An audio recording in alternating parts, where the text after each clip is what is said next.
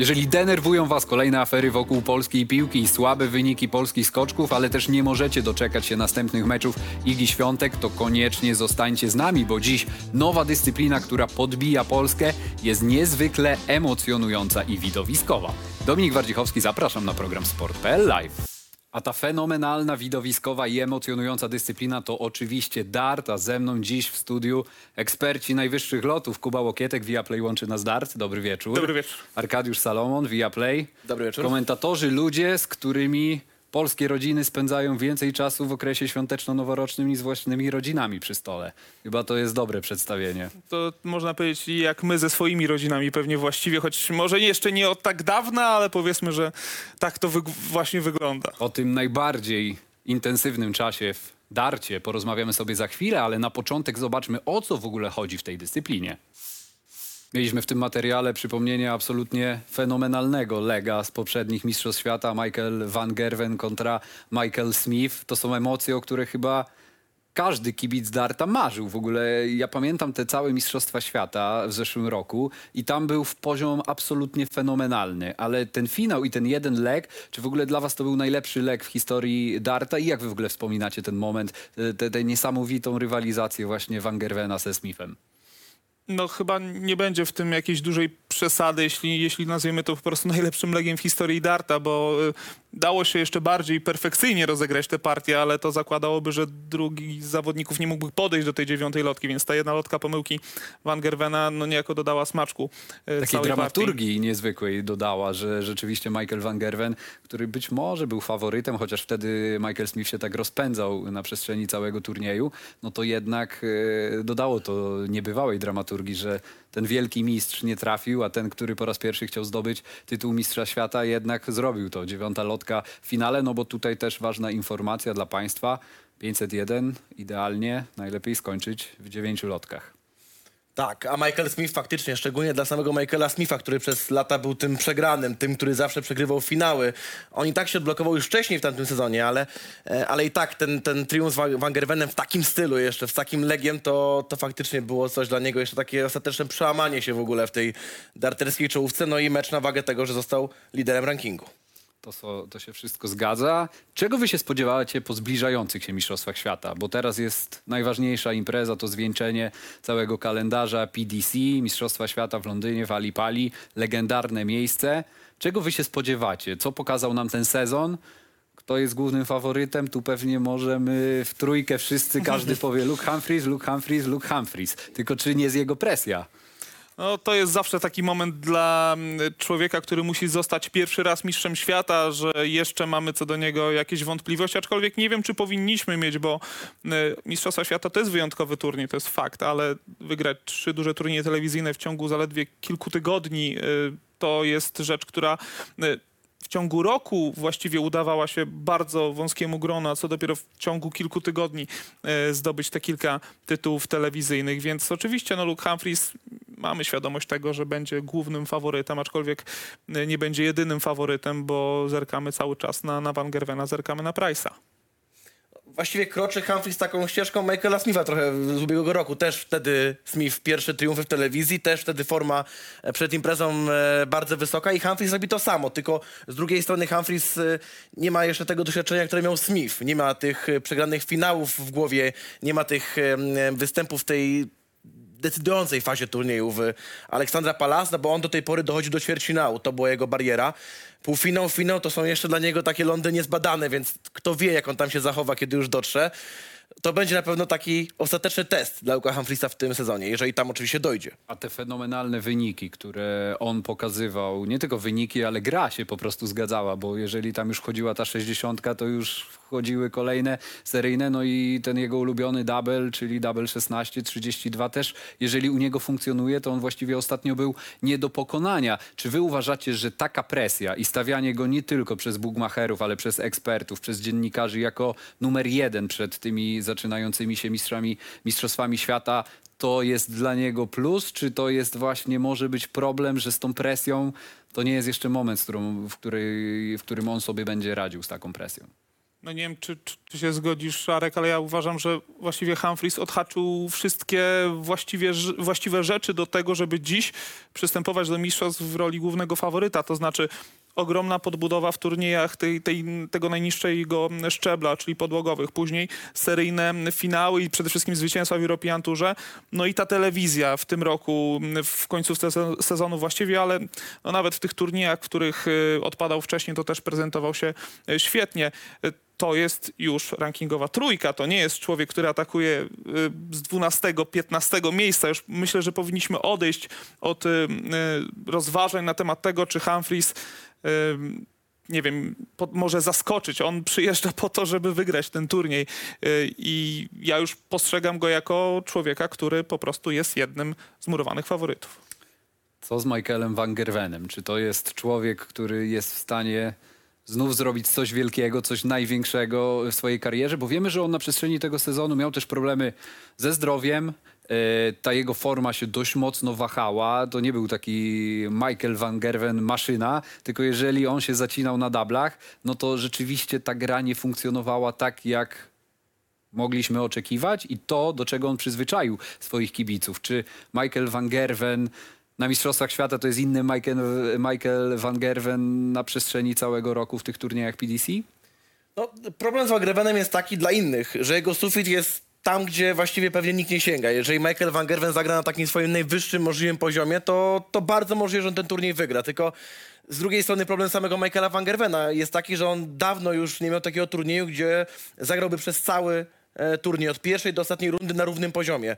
Gdzieś zawsze zdarza się wpadka, gdzieś zawsze zdarza się taki mecz, e, gdzie można go ukąsić. No i pytanie w sumie, gdzie ten mecz mu się wydarzy? Czy na początku, gdzie jeszcze rywale powiedzmy, że będą w stanie to wybaczyć, czy właśnie już w starciach z tymi najlepszymi, gdzie tam zmiłu nie będzie, bo e, no, to już nie są czasy, kiedy Michael Van Gerwen e, wygrywa kolejne tytuły, kolejne mecze bez właściwie zawahania, bez właściwie żadnych e, problemów. Tutaj już też każdy z tej czołówki zdaje sobie sprawę, że może Van Gerwena zaskoczyć. Tak, szczególnie ten ostatni turniej PC Finals.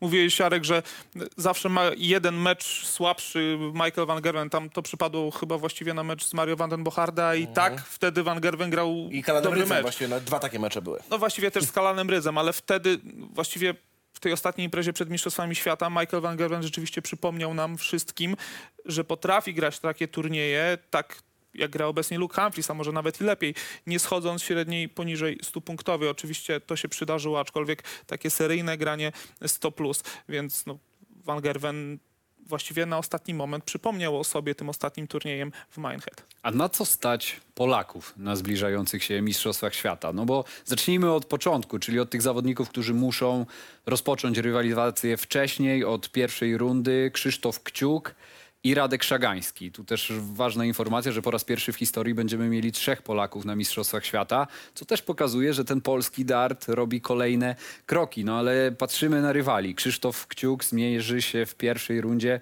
z Konorem Skatem, kto tu będzie faworytem? Czy Krzysztof Kciuk to jest zawodnik, który, który spokojnie może tą pierwszą rundę przejść i, i powalczyć dalej? No bo wiemy, że w kolejnej już czeka wielki i potężny Gerwin Price.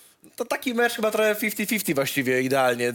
No, pewnie gdybyśmy mieli być jakoś bardzo uczciwi, obiektywnie, to może małe wskazanie na Conora Skata. Minimalne myślę, bo e, no mimo wszystko to Skat wszedł do tego turnieju jako z rankingu na podstawie tych swoich wyników z tego sezonu. E, Krzysiek Kciuk musiał się ratować, powiedzmy w cudzysłowie, tymi kwalifikacjami dla Europy Wschodniej, dla zawodników z Europy Wschodniej i tam sobie poradził. No właściwie i dla jednego, i dla drugiego to jest taki rywal, który jeden i drugi może powiedzieć: OK, jest to do, ktoś do ogrania, mogę awansować do drugiej rundy. I to pewnie będzie mecz detali, to pewnie będzie mecz, e, który będzie się decydował gdzieś w tych takich e, najważniejszych momentach e, legów i setów. Tak, no większość tych spotkań kwalifikantów, nazwijmy to międzynarodowych z tymi zawodnikami proturowymi, to będzie starcie, w którym właściwie może wydarzyć się wszystko. Tam pewnie na palcach jednej ręki zliczymy mecze z wyraźnym e, faworytem. I no, ten mecz Kciuka ze Skatem to jest taki mecz, w którym gra przede wszystkim ze sobą dwóch posiadaczy karty. Tak jak powiedziałeś, Krzysz- Krzysztof Kciuk musiał trochę okrężną drogą zakwalifikować się e, do tego turnieju, ale no, e, skoro Honor Skat właściwie jest na tym samym etapie jako posiadacz karty, no to dlaczego, dlaczego miałby się pod tym względem nasz zawodnik czuć jakoś gorzej? myślę, że możemy zachować dużo, dużo optymizmu. A Radek Szagański, który w tej pierwszej rundzie zagra z Marco Cantele. No to tu właściwie jeszcze więcej optymizmu, bo tutaj już można powiedzieć nawet otwarcie, że Radek Szagański jest faworytem tego meczu. E, Marco Cantele to taki stary wyga, człowiek, który już kiedyś był w PDC, obecnie raczej gdzieś tak na obrzeżach tej najlepszej federacji, ale dobry rok w tym roku w tam swoich lokalnych zawodach e, Nordic and Baltic. Tam wygrywał dużo turniejów, tam wygrał właściwie tę klasyfikację generalną, dzięki temu jest na tym e, turnieju mistrzowskim. Ale generalnie to jest taki zawodnik, którego raczej, e, przynajmniej ostatnio, nie widzieliśmy już w takiej topowej formie. Nie widzieliśmy, żeby on odpalił jakieś mecze na średniej 100, nawet 95 plus regularnie. A Radek Szagański, szczególnie ta końcówka roku, no ona nam da nadzieję na to, że jednak e, Polak utrzyma się w tej stawce najlepszych e, 64 zawodników, że zatrzyma kartę na kolejny rok. Te ostatnie występy naprawdę udane. No i to nam daje nadzieję, że ta druga runda, minimum druga runda, jest w zasięgu. No właśnie, tu można powiedzieć, że nastąpił taki przełom w końcu u Radka Szagańskiego, gdzie on pokazał, że jest w stanie rywalizować z najlepszymi na razie na poziomie tych turniejów podłogowych. Pytanie, jak to się przełoży na, na tą wielką scenę, na, na wielki turniej, największy w świecie darta, czyli na Mistrzostwa Świata. To może być problem Radka Szagańskiego w tym pierwszym spotkaniu? Myślę, że jak każdego zawodnika, który w tym turnieju debiutuje, to będzie wyzwanie. To będzie wyzwanie, aby poradzić sobie z rolą po pierwsze faworyta. Tak jak wspomniałeś, Arek, trzeba to powiedzieć. Marco Cantele to przykład zawodnika, który jest za mocny na swoje podwórko, e, a jednak odrobinę za słaby, żeby zrobić coś w PDC na szerszą skalę. I Radek w tym meczu będzie faworytem, będzie musiał sobie poradzić z debiutem, z jakąś pewnie presją telewizyjną, mniejszą lub większą, choć sam Radek mówi, że raczej przy tarczy się nie stresuje, że nie, łapie go, nie łapią go żadne nerwy, no to będziemy mieli okazję się przekonać o tym, czy tak, czy tak rzeczywiście jest. Życzymy mu tego, żeby rzeczywiście nie odczuł żadnej presji. Z drugiej strony, no też znamy Radka z lat jeszcze kilku wstecz, gdy właściwie dwukrotnie jeszcze jako w barwach Irlandii miał szansę zakwalifikować się na Mistrzostwa Świata. Zabrakło właściwie wygranego finału, dwa razy finał takiego irlandzkiego matchplaya, nazwijmy to w ten sposób, osiągał, który wtedy dawał jeszcze awans do Mistrzostw Świata. Więc Radek myślę, że jest gotowy na duże rzeczy, po prostu udowadniał to wiele razy. No to teraz taki poważny egzamin. Zwłaszcza, że dla niego chyba całkiem sympatycznie ułożyło się to losowanie, no bo w drugiej rundzie przy ewentualnym zwycięstwie z Kantele czeka doświadczony wielki mistrz, ale to już nie jest na poziomie tych mistrzów, którzy teraz dominują w PDC, czyli Raymond e, van Barneveld, czyli no doświadczenie gigantyczne, ale czy ta gra jest taka ostatnio świetna, to bym nie powiedział. Nie, właściwie z tych e, rozstawionych zawodników to był jeden z takich lepszych, mam wrażenie, e, trafów, na które mógł, e, mógł wylosować Radek Szagański. Ta forma telewizyjna w tym roku Barneya szczególnie taka rozczarowująca właściwie, bo gdzie tam się nam nie pojawiał Holender, to właściwie porażki w pierwszej rundzie. Sporo w ogóle też takiej frustracji u niego, bo, bo widać, że on jednak żyje trochę tą przeszłością, że jednak pamięta, co było kiedyś, kiedy był mistrzem świata, kiedy wygrywał te najważniejsze turnieje. No I teraz co jakiś czas takie zniechęcenie nawet z niego wychodzi, kiedy te mecze przegrywa, to nawet mówi, że a, że to już nie ma sensu, że po co. Potem oczywiście wraca ten uśmiech, wraca e, do dobrej gry i mówi, że oczywiście zostaje. Ostatnio ogłosił nawet, że jeszcze te przynajmniej 3 lata z nami pobędzie w PDC, że jeszcze ma o co grać. Ale faktycznie, no te najlepsze lata Barneya na pewno już minęły i teraz to jest człowiek do ogrania.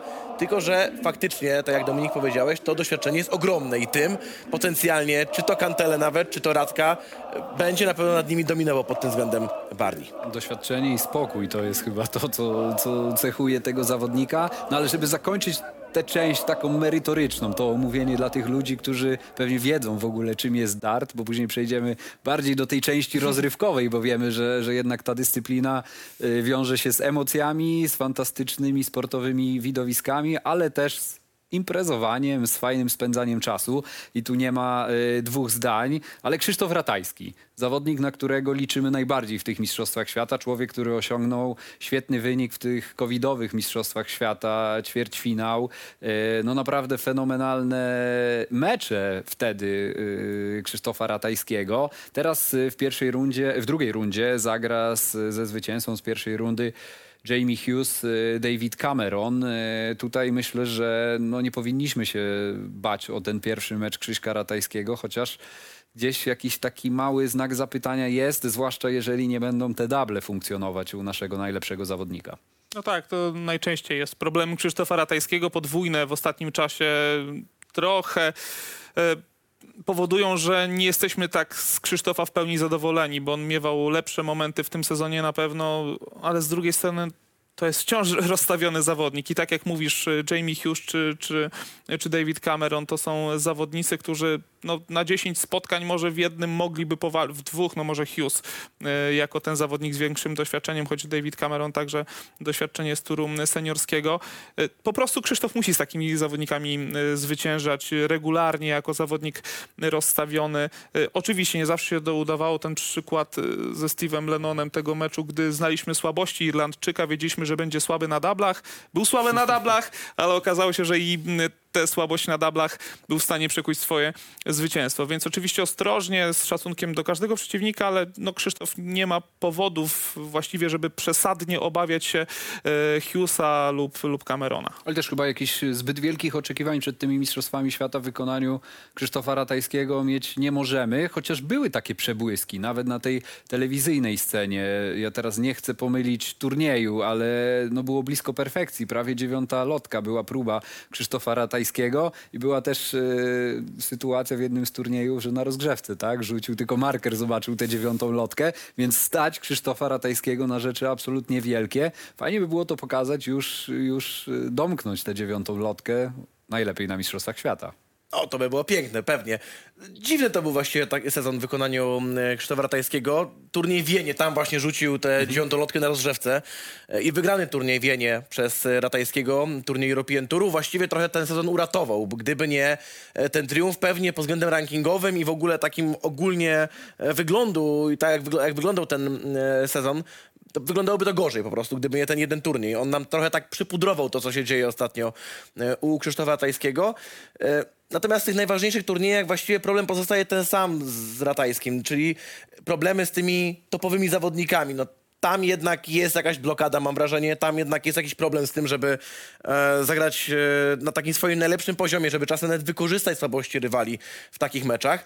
No bo miał już parę razy takie sytuacje, kiedy można było ograć tego Wrighta, tego Vandenberga, a jednak coś potem nie grało. Jednak gdzieś ta blokada istnieje, mam wrażenie, w głowie naszego zawodnika. Z czego może wynikać taka blokada właśnie w głowie Krzysztofa Ratajskiego? Czy to jest y, jakiś element może niedotrenowania przed takimi wielkimi turniejami? Bo też Krzysztof Ratajski podkreśla, jak dużo jest podróżowania w życiu y, dartera i czasem nie ma tego, tego czasu, też miejsca na odpowiedni trening, że właściwie ci najlepsi przechodzą z turnieju na turniej. Czy to jest jakaś blokada y, związana być może, że właśnie są te wielkie twarze, wielkie nazwiska naprzeciwko?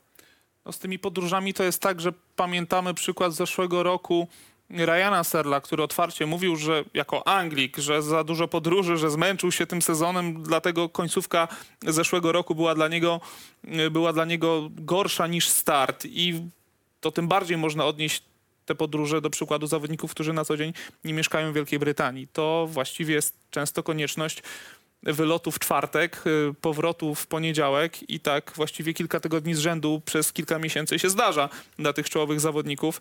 Y, No nie bez powodu tacy zawodnicy jak, jak Damon Heta, nawet jak Dimitri Vandenberg z Belgii y, zmienili miejsce zamieszkania kolejno czy to z Australii, czy, czy Belgii na Wielką Brytanię, bo po prostu jest łatwiej, bliżej, wszystko lepiej zorganizować.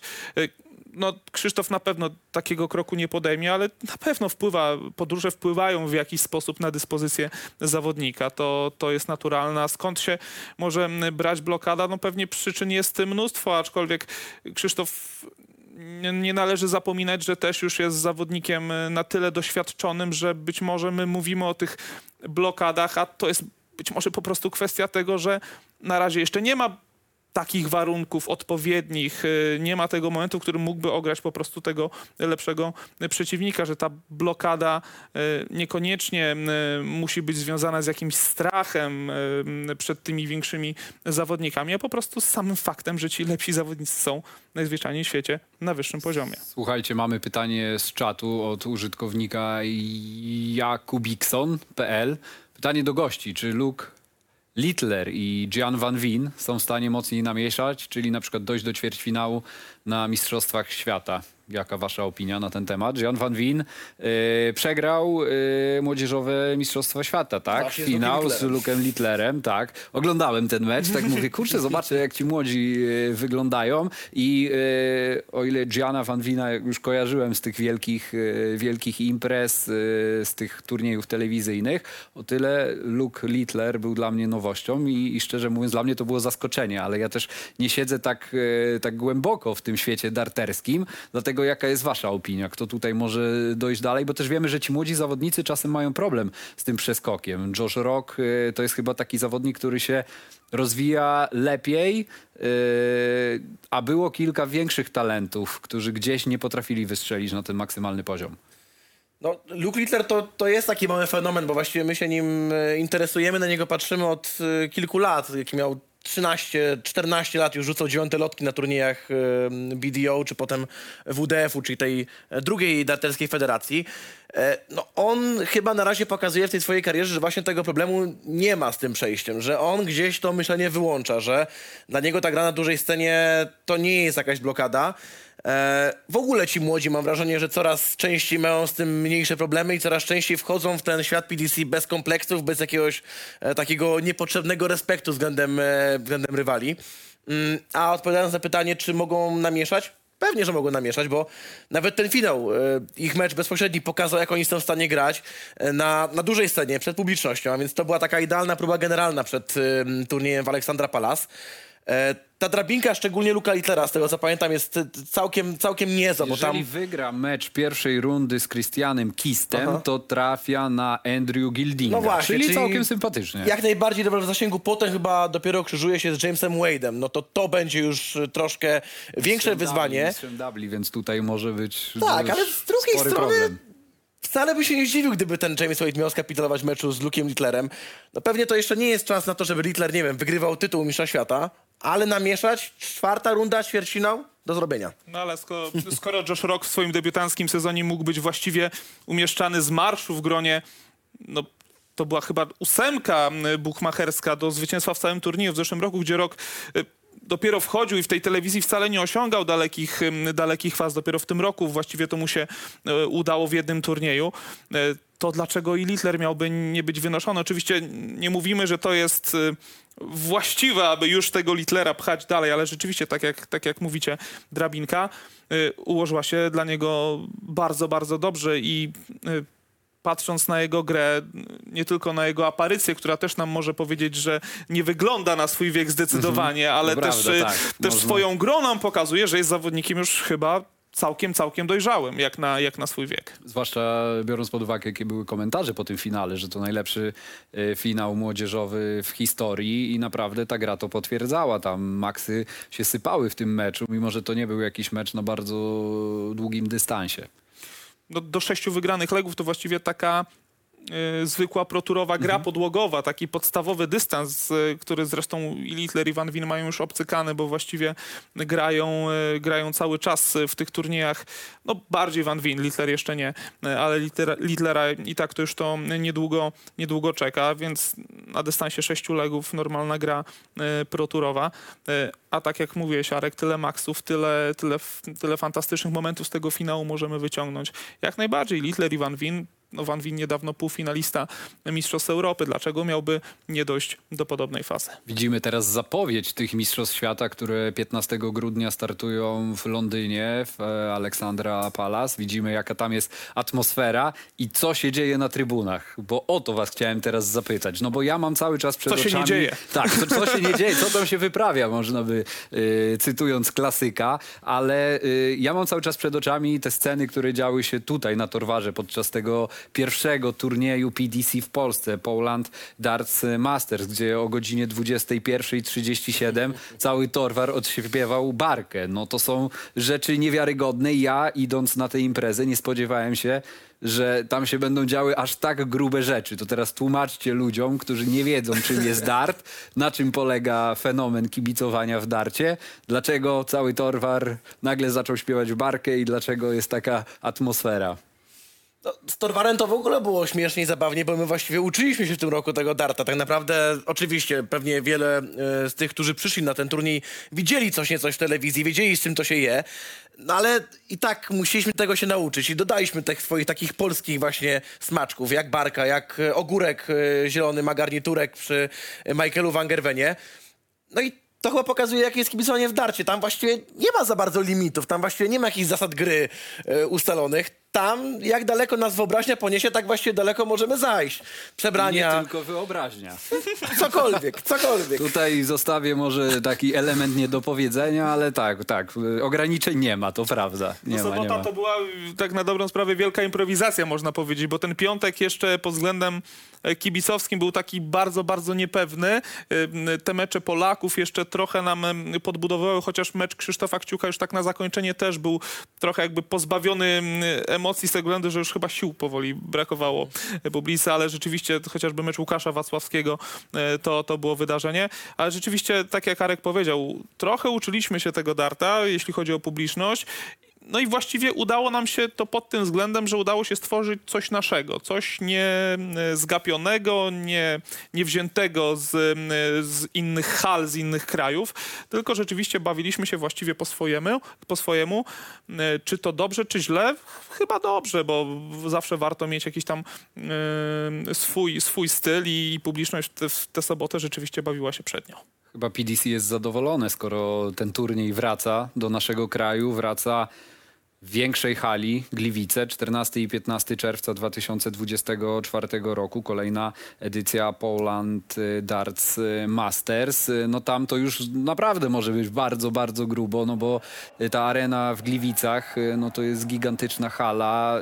Bilety są praktycznie wyprzedane, zostały jakieś wejściówki na te górne sektory. Nawet chyba PDC nie, nie spodziewało się, że to zainteresowanie w naszym kraju będzie tak gigantyczne, a tutaj już tak zaznaczaliśmy, że mamy zawodników w czołówce, mamy zawodników, na których możemy liczyć, ale nie mamy takiego zawodnika w absolutnym topie, że to nie jest taka mały szomania, że nagle mamy najlepszego zawodnika na świecie i Polacy ruszyli na darta, tylko po prostu się dobrze bawią przy okazji darta. Myślę, że to jest dobre, dobre określenie. No, tak nas trochę PDC chyba na razie testuje jeszcze. Na początku dała nam halę mniejszą, teraz daje nam halę większą, bo rok temu te bilety też się wyprzedały właściwie w okamgnieniu. E, ci, którzy powiedzmy byli w tych dalszych e, pulach, dalszej części, kiedy mogli te bilety e, rezerwować, właściwie już nie mieli po co wchodzić na stronę, bo wszystko było e, wyprzedane. Teraz też było podobnie. Nawet zresztą włączono do użytku te dodatkowe trybuny, żeby jeszcze więcej tych miejsc e, i biletów można było sprzedać. Tak, oczywiście nie obyło się bez wpadki, że sprzedaż biletów ruszyła nie w ten dzień, w który miała. Ludzie kupili, później musieli oddać te bilety. Generalnie chyba PDC troszeczkę lubi zamieszać, jeśli chodzi o te sprawy organizacyjne, ale to już pewnie też y, zupełnie inny, inny temat. Na szczęście się udało wszystko, y, wszystko wyprostować i zapowiada się naprawdę świetna impreza w naszym kraju. Tak, oby to się nie stała taka mała tradycja nasza, że co roku będziemy sobie przypominać o, Rok o temu biletach. o godzinę, dziś, tym razem już Tak. o jeden dzień, no to żeby to nie szło dalej. Tak, no jak tak będziemy dalej, dalej się posuwać, to rzeczywiście dojdzie na to, że na, na, na, właściwie w, w momencie ogłoszenia biletów będziemy mogli już kupować. No rzeczywiście, to się trochę odciska piętne na tej wspaniałej imprezie, bo, no bo to jest duża kontrowersja, to jest coś, co właściwie my teraz doświadczamy na własnej skórze, ale nie mamy pewności właściwie, czy to nie działa podobnie w innych krajach. Do tej pory, e, do tej pory tylko mogliśmy się zastanawiać, ale skoro e, u nas nie idzie to tak jak należy, to dlaczego miałoby to dobrze działać w przypadku innych imprez? No to, to jest chyba taka jedyna rzecz, która wymaga natychmiastowej reakcji, bo poza tym w innych aspektach e, mm, począwszy od, od publiki przez ja- jakieś, jakieś sprawy organizacyjne, to chyba wszystko wygląda w porządku. Jeszcze Torwar, y, słyszałem głosy, że były narzekania, że ste, strefa gastronomiczna jest dość uboga o tyle, że było mało stoisk, no to chyba y, Było arena mało Gliwicka to stoisk i rozwiąże. mało tych takich nosidełek, y, co też się przekonałem na własnej skórze. I były kolejki. Tak, były i były kolejki. gigantyczne kolejki, bo tych stanowisk było zdecydowanie zbyt mało. Mam nadzieję, że, że w Gliwicach zostaną wyciągnięte wnioski, jakby ta obsługa będzie dostosowana do potrzeb y, publiczności darterskiej, ale słuchajcie, bo chciałem was jeszcze zapytać, bo tak ktoś może oglądać nasz program i o czym w ogóle oni gadają, jacyś goście rzucają do tarczy, o co w ogóle y, w tym chodzi y, i dlaczego to jest tak popularne. W Wielkiej Brytanii, w Niemczech, y, Belgia, Holandia to są kraje, które pewnie przodują w, w tym zainteresowaniu y, dartem. Y, Nasz kraj gdzieś robi kolejne kroki, ale w ogóle jakie pieniądze są w darcie? Bo to jest bardzo ciekawe, bo ja sobie patrzę na zarobki, te turniejowe, bo tak się liczy jakby ranking y, sezonowy, co też warto y, tutaj wyjaśnić. No i na przykład Krzysztof Ratajski, nasz najlepszy zawodnik, jest aktualnie na 24 miejscu w rankingu PDC i w tym sezonie zarobił, uwaga, uwaga, 288 tysięcy funtów. To teraz tłumaczcie, skąd te wielkie pieniądze w darcie i dlaczego? Czy to jest wynika z zainteresowania, czy, czy są jakieś inne elementy, które składają się no, na tak dobre zarobki darterów? Chociaż tu takie, taką małą gwiazdkę trzeba postawić mimo wszystko, bo to są takie pieniądze czysto do rankingu, natomiast od tego jeszcze trzeba odjąć podatki, trzeba odjąć koszty związane z podróżami, z hotelami, ze wszystkim, no A bo... w Wielkiej Brytanii chyba jest 40% ten podatek od takich y, zwycięstw, więc no Liczba to nie jednak... znam, ale wysoki na pewno. Tak. No właśnie, czyli powiedzmy, że jeśli chodzi o takie zarobki do kieszeni zawodników, no to, to nie jest dokładnie jeden do jednego z tym, co widzimy w rankingach. Ale jeśli chodzi o to, skąd się biorą te pieniądze, te pieniądze no to tak, w Wielkiej Brytanii no to to jest sport y, właściwie pewnie top 5, jeśli chodzi o popularność wśród kibiców, z dużymi tradycjami u Brytyjczyków. Są sponsorzy, y, jest zainteresowanie, jest, y, jest telewizja, jest y, Sky, które te wszystkie turnieje i ITV e, we dwójkę transmitują. To jest wszystko zrobione bardzo e, na bogato, z, e, ze studiem, z ekspertami. Więc e, tak, no u nas my trochę się z tego darta jeszcze czasem pewnie śmiejemy i mówimy, że to taki trochę nie do końca sport. Natomiast w Wielkiej Brytanii, w Holandii, w Niemczech i Belgii też, gdzie tam dopiero ten boom właściwie rośnie w ostatnich latach, tam właściwie ten dart faktycznie wchodzi gdzieś do czołówki popularności, jeśli chodzi o sporty. Ale wydaje mi się, że w naszym kraju też robi się ten dart coraz bardziej popularny, nie tylko jeśli chodzi o liczbę osób, które oglądają transmisje, które wy komentujecie, ale też które zaczynają grać w darta. No to było widać chociażby po tych Mistrzostwach Świata, gdzie Krzysztof Ratajski osiągnął ćwierćfinał, gdzie było takie zapotrzebowanie, to był też COVID, ludzie siedzieli w domu, że nie było tarcz w naszym kraju. Że kupienie tarczy było, no graniczyło z cudem e, w tamtym czasie. Teraz e, te sklepy są przygotowane na to zainteresowanie i powstają też e, coraz więcej takie miejsca stacjonarne, gdzie można pograć w tego darta sizalowego, tą taką klasyczną odmianę, bo jest też dart elektroniczny. To pewnie można spotkać w różnych barach w Polsce. Było pewnie przez lata bardziej popularne wśród takich ludzi. Myślę, że stąd jest ten obraz darta, to o czym ty mówiłeś, Arek, że, że my się czasem śmiejemy, no bo mamy gdzieś w perspektywie kilku, powiedzmy, lekko dopitych albo niedopitych e, gości, którzy gdzieś tam przy piwku sobie rzucają do tej elektronicznej tarczy, a to jednak mm, jest sport, w którym są naprawdę gigantyczne pieniądze, w którym są kibice, w którym jest otoczka, w którym jest właściwie wszystko, czego potrzeba do dobrego widowiska. No to jest chyba najbardziej przystępny pod względem progu wejścia sport dla zwykłego, przeciętnego człowieka, który e, nie potrzebuje do tego określonego przygotowania fizycznego, nie potrzebuje, mm, jak my często mówimy, zabrać jakieś paczki znajomych, żeby sobie po prostu pograć. Można pograć samemu, można pograć w dwie osoby e, i to już jest naprawdę, naprawdę dobrze. Y, Wciąż jednak funkcjonuje o tym, o czym powiedziałeś, ta łatka mm, rozrywki do piwa. I ja myślę, że już nie powinniśmy w ogóle z nią walczyć, bo nie ukryjemy tego, że to jest rozrywka do piwa. Ona zawsze nią była i zawsze nią pozostanie. Y, Ona może być czymś więcej, jeśli będziemy w dobry sposób sprzedawać to po pierwsze młodym ludziom, po drugie dobrze sprzedawać to y, w, poprzez transmisję, no ale nie uciekniemy od tematu alkoholu, przynajmniej do momentu, kiedy alkohol nie jest oficjalnie zakazaną substancją dla samych zawodników i, i ten alkohol po prostu funkcjonuje w tym świecie. No właśnie, jak to jest z tym piciem przez samych zawodników? Yy, No bo tak sobie wyobrażam, że pewnie to może trochę zmniejszyć presję przed takim spotkaniem.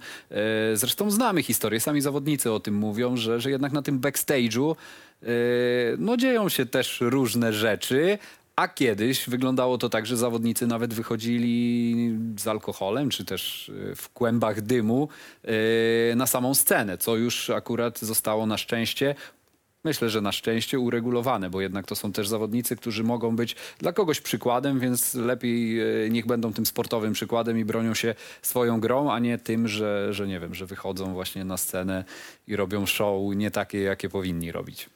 No, takie obrazki to jednak już czasy Ricka Bristoła raczej, raczej już zapomniane, raczej, raczej taka darterska prehistoria.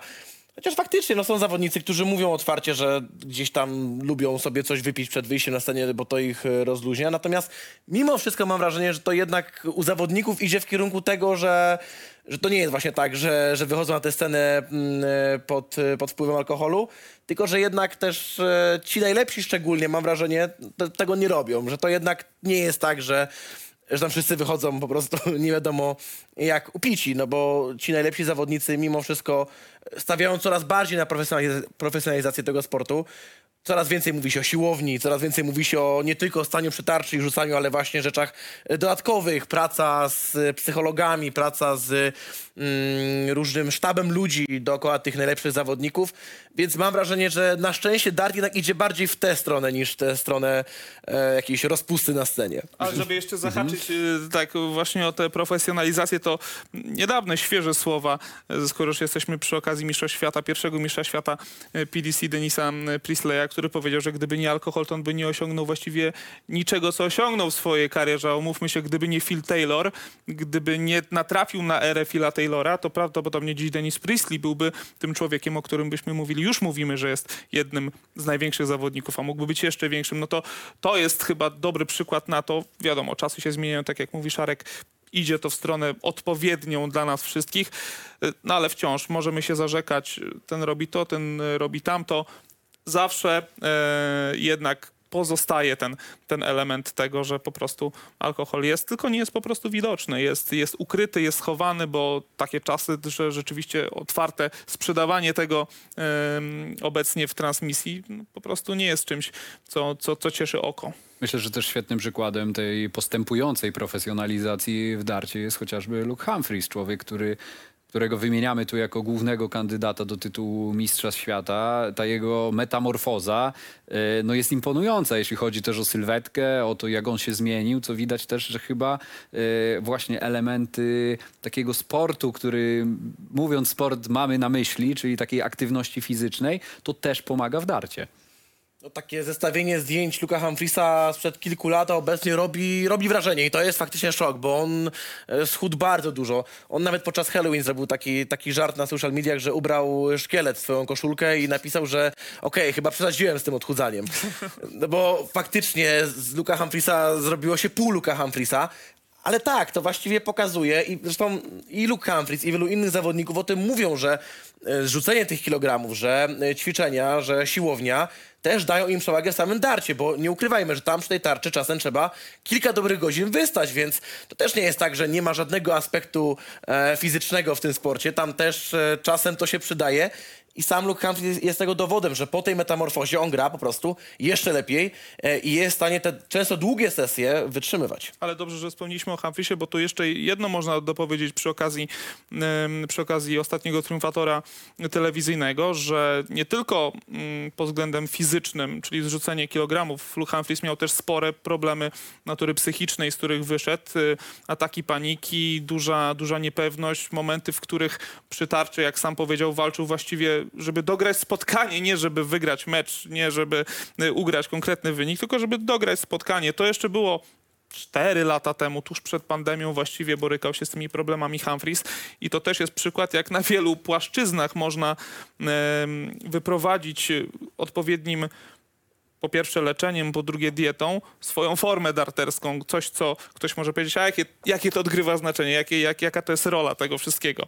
No to jak widać na przykładzie Luka Humphriesa, to jest jednak ogromna rzecz. Słuchajcie, bo też słyszę, że ta nasza rozmowa o darcie zaczyna porywać ludzi. Są różne, są różne pytania. Dwie E, godziny tak, tak, tak? moglibyśmy sobie przedłużyć. Niestety nie ma tej możliwości. Bardzo żałuję, więc pewnie na wszystkie wasze pytania z czatu nie odpowiemy, ale pojawiło się jedno pytanie było o tych młodych zawodników, o tych doświadczonych. E, Tam było pytanie konkretne.